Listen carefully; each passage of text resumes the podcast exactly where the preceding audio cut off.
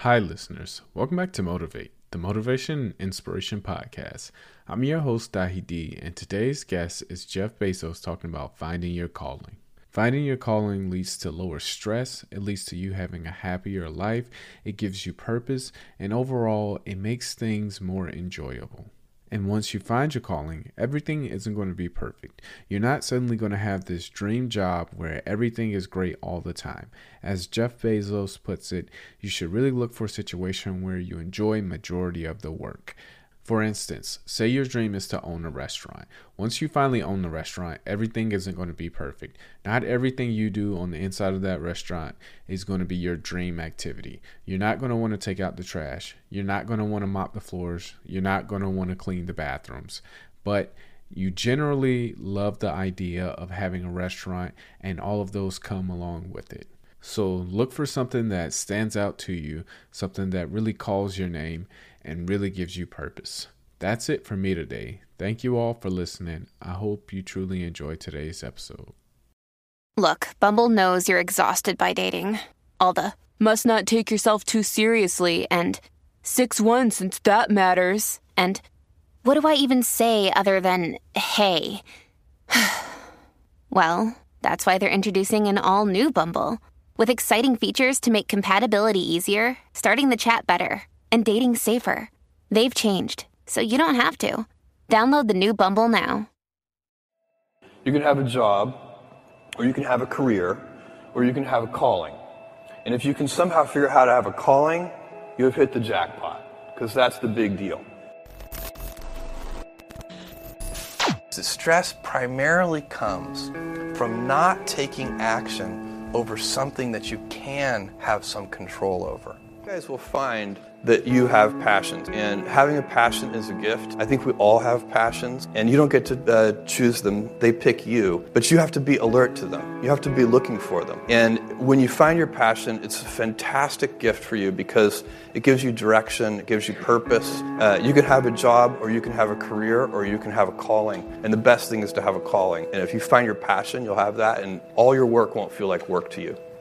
Do something you're very passionate about and don't try to chase what is kind of the hot passion of the day. You can choose a life of ease and comfort, or you can choose a life of service and adventure. Which one of those, when you're 90 years old, are you going to be more proud of? Whatever it is that we're going to do to start to address that situation, even if it's not solved, the mere fact that we're addressing it dramatically reduces any stress that might come from it. So, stress comes from ignoring things that you shouldn't be ignoring, um, I think, in large part. So, uh, stress doesn't come, people get stress uh, uh, wrong all the time, in my opinion. Stress doesn't come from hard work, for example. You know, you can be working incredibly hard and loving it. And likewise, you can be out of work and incredibly stressed over that.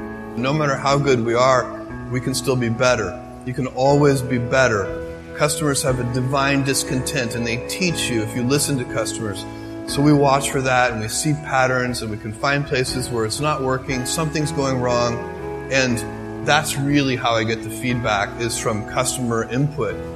What you really want to do is you take that, it's an anecdote, it's a single example, but you need to find the root cause what went wrong deep inside the system? How did this happen? Because then you can fix it for everyone. My job, one of my jobs as the leader of Amazon, is to encourage people to be bold. And people love to focus on things that aren't yet working. Um, and that's good, it's human nature. That kind of divine discontent can be very helpful. But uh, you really, you know, it's incredibly hard to get people to take bold bets and you need to encourage that. And if you're going to take bold bets, they're going to be experiments. And if they're experiments, you don't know ahead of time whether they're going to work. Every single important thing we've ever done, the most important things have always seemed um, dumb to industry experts at the beginning. So you have to get really good results. You have to be, you have to defy conventional wisdom. And the problem, of course, is that conventional wisdom is usually correct. Uh, experiments uh, are, by their very nature, uh, prone to failure. But big successes, a few big successes, compensate for dozens and dozens of things that didn't work. Kindle, Amazon Prime, our third party seller business, all of those things are examples of bold bets that, uh, that, that did work, and they pay for a lot of experiments. I've made billions of dollars of failures at Amazon.com. Literally, billions of dollars of failures. You don't just fix the symptom, you have to fix the root cause. And that's been the secret to our operational success for 20 years. There are a lot of things that are a waste of time. You know, when you think about your life, I think I, I often tell people um, that I work with, if you can get, because people people have very high standards for how they want their work life to be, and uh, and I said, look, if you can get your work life to be where you enjoy half of it, that is a home. That is amazing because very few people ever achieve that. Because the truth is, everything comes with overhead. That's reality. I'm willing to keep funding things if, if, if there's one high judgment champion who still wants to keep trying. And I think that's um, uh, extremely important because I think most companies, uh, especially larger companies, give up on things too soon. It's companies that don't continue to experiment, companies that don't embrace failure, they eventually get in a desperate position where they the only thing they can do is make a kind of hail mary bet at the very end of their corporate existence. Whereas companies that are you know uh, making bets all along even you know big bets but not bet the company bets. I don't, I don't believe in bet the company bets that's when you're desperate that's that's the last thing you can do what we're really focused on is thinking long term putting the customer at the center of our universe and inventing those are the three big ideas to think long term because a lot of invention doesn't work. Uh, if you're going to invent, it means you're going to experiment, you have to think long term. So these three ideas customer centricity, long term thinking, and a passion for invention those go together. That's how we do it. And um, by the way, we have a lot of fun doing it that way. Every job comes with pieces you don't like. And we need to say, that's just how, that's part of it uh, and, and, and not resent those pieces or try not to, uh, but also try to minimize them. I tell senior executives, you should have the least stress. You know, there's this weird, I think, false uh, idea that CEOs, I'm a CEO, there's this false idea that CEOs are under the most stress. Well, I look at that, I'm like, why? You're in charge. That is true for most businesses, um, where you kind of proceed adaptively. It's step by step. You, you figure it out. You have a success, and then you kind of double down on that success, and you figure out what, what else you can do, what customers want. Everything we've done and all the success we have is at its root primarily due to the fact that we have put customers first.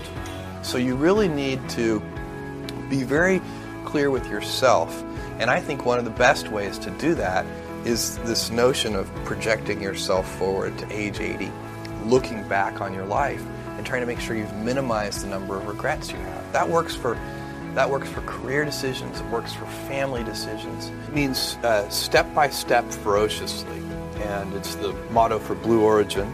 Um, and uh, uh, basically, you can't skip steps. You have to put one foot in front of the other. Things take time.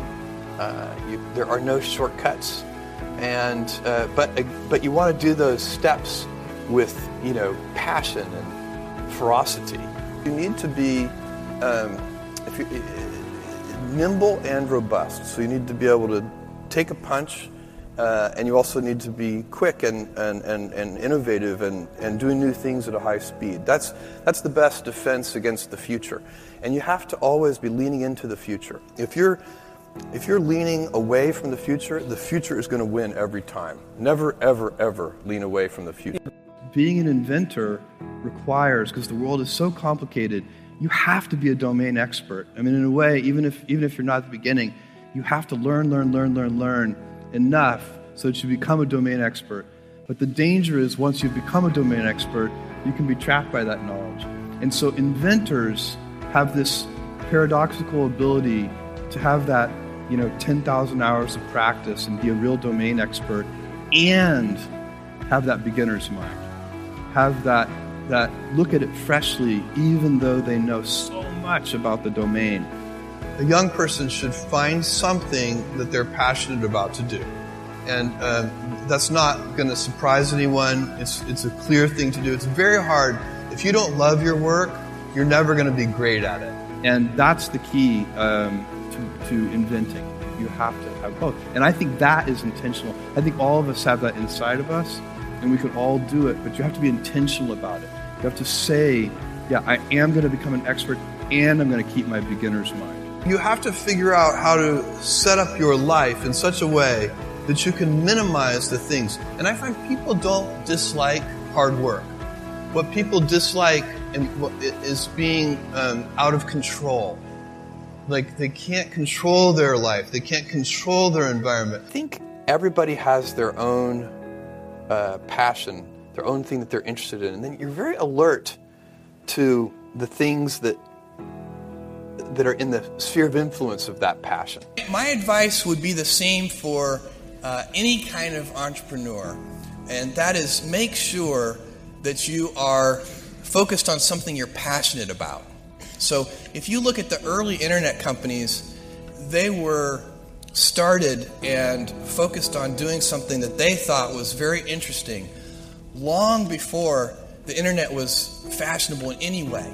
We only have a few principles at Amazon kind of core values that we go back to over and over again. And if you looked at each of the things that we do, you would see those run straight through everything. So the first one, and by far the most important one, is customer obsession. And we talk about it as customer obsession as opposed to competitor obsession. And I have seen over and over again companies talk about that they're customer focused, but really, when I pay close attention to them, I believe they are competitor focused. Customers are always dissatisfied. They, even when they don't know it, even when they think they're happy, they actually do want a better way, and they just don't know yet what that should be. And that's why I always warn people customer obsession is not just listening to customers. Customer obsession is also inventing on their behalf because it's not their job to invent for themselves. The other thing I would suggest to uh, any young person, uh, even before they start their career, is to really think about their choices. You can get very fixed on your gifts. So everybody has gifts. There are a lot of things that you can be given.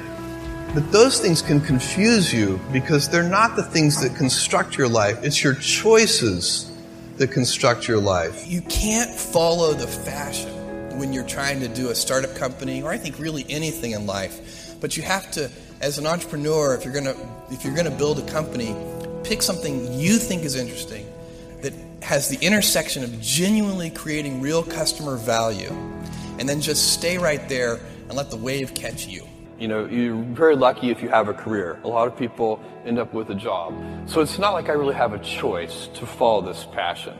It has captured me. All overnight successes take about 10 years.